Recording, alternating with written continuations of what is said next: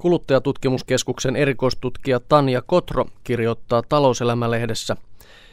Hyvinvointi liitetään ajankohtaisessa keskustelussa, moninaisissa kansallisissa hankkeissa ja mainonnassa ensisijaisesti yksilön terveyteen. Hyvinvointi ei kuitenkaan ole pelkästään yksilötason asia. Julkista keskustelua pitäisi käydä enemmän niistä oletuksista ja näkemyksistä, jotka ohjaavat terveyden ja hyvinvoinnin päätöksentekoa. Huomiota tulisi kiinnittää yksittäisiä valintoja paljon enemmän rakenteisiin, jotka vaikuttavat jokapäiväiseen kansalaisten hyvinvointiin. Kuluttajan mediassa kohtaama hyvinvointikeskustelu lisäksi latistuu helposti taukojumppaohjeiden ja kosmetiikkateollisuuden otsikoiden tasolle. Ravitseva meikkivoide ei riitä kohentamaan köyhtyvien asuinalueiden ongelmia. Jotta hyvinvoinnin ja hyvinvointiteknologian kehittäminen onnistuisi, on kehittäjien ymmärrettävä käyttäjän arkea ja arjen monimuotoisuutta. Yhtä tärkeää on ymmärtää yksilö osana sitä yhteisöä, jossa hän toimii ja jonka arvoja noudattaa. Huonosti voiville nuorille on turha tyrkyttää tuotekehityksen kammiossa kehitettyä hyvinvointitekniikkaa. Koti ja koulu, asuinalue, harrastusseurat ja kaveripiiri levittävät arjen hyvinvointikäytäntöjä. Niinpä alueellinen eriarvoistuminen, joka heijastuu erityisesti nuoriin, on tämän hetken merkittävimpiä hyvinvointikysymyksiä. Toinen esimerkki hyvinvoinnin kaikkia koskettavasta ulottuvuudesta on uni. Rakenteellinen maatalousyhteiskunnan perua oleva vuorokausirytmi on yksi pahoinvoinnin vaiettu kysymys. Aamuvirkkuja ihaillaan luterilaisen kurinalaisuuden tai amerikkalaisen suorituskulttuurin nimissä. Suomessa päivä pyörähtää käyntiin ennen auringon nousua, halusi tai ei. Kasvuikäiset lapset herätetään kahdeksaksi kouluun, jossa väsymys ja levottomuus estää oppimisen. Työssä käyvät yrittävät selvitä päivistään puoliteholla. Joustavat työelämän ratkaisut lisäisivät koettua hyvinvointia ja työn tuottavuutta. Työelämää voidaan parantaa jakamalla työt ja työaika nykyistä tasaisemmin eri ikäryhmien ja eri elämäntilanteissa olevien ihmisten välillä joustavasti siten, etteivät esimerkiksi pienten lasten vanhemmat ylikuormitu. Näin Tanja Kotro talouselämässä.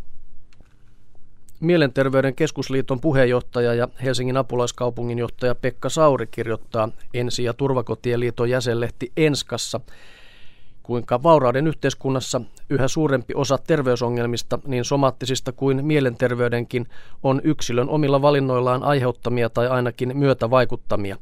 Keskeinen terveysongelmamme on nautinnon tai mielihyvän hallinta. Nautinnon lähteitä on tarjolla koko ajan runsaampi valikoima, olipa kyse kemikaaleista, seksistä, ruuasta tai peleistä.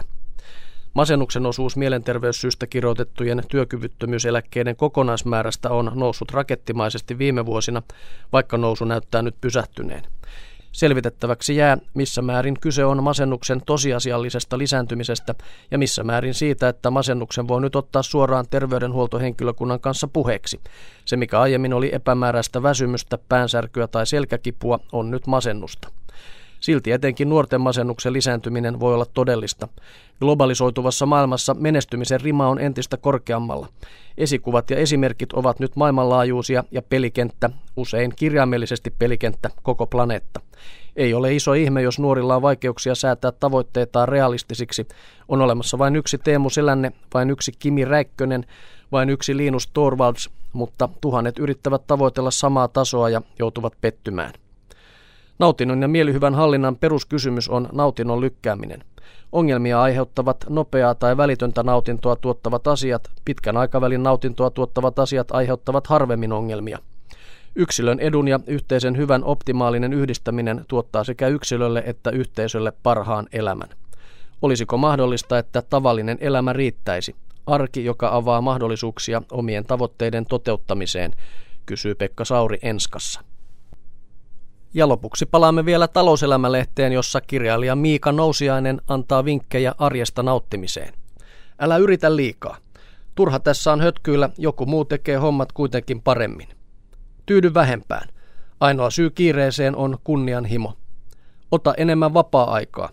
Kannattaa tehdä niin vähän hommia kuin mahdollista, vapaa-aika on korvaamatonta. Älä unelmoi nyt, et pety tulevaisuudessa.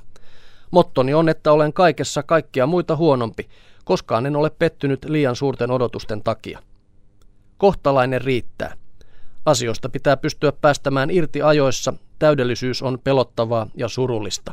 Näin Miika Nousiainen talouselämässä.